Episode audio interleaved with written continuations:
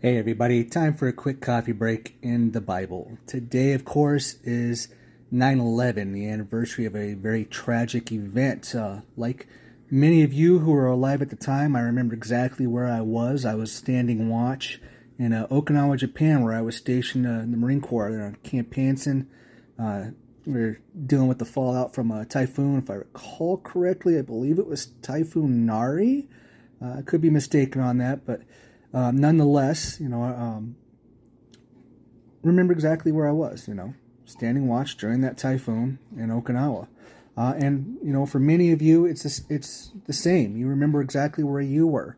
You know, this is one of those things that unfurled before us. It just left us standing there in, you know, uh, to coin the phrase, shock and awe, where we're just like, "Wow, what is going on?"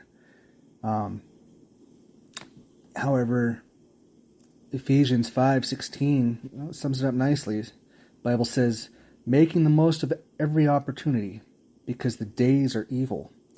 And, by referring to to the days as being evil, what Paul's telling us is that you know we need to be be on our toes because of just how how hard at work evil is. We need to to have that that that sense of urgency as we we go and you know be be watchful.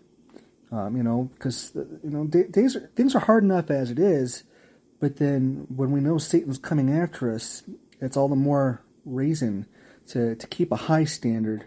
You know, to to make sure that we're we're doing things the smartest way that we can, the the most efficient way that we can, and doing the, the best uh, that we can. You know, treating people the best that we can, doing the most good that we can, helping others out.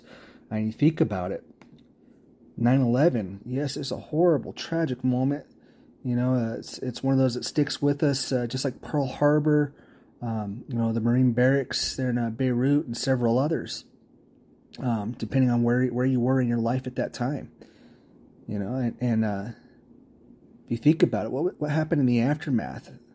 Aside from war, what, what came of it? There, there was a period of time when color, when race, stopped mattering when you know what what you know political side you fell on no longer mattered. All the the petty garbage that proliferates uh, things again you know it, none of it mattered anymore.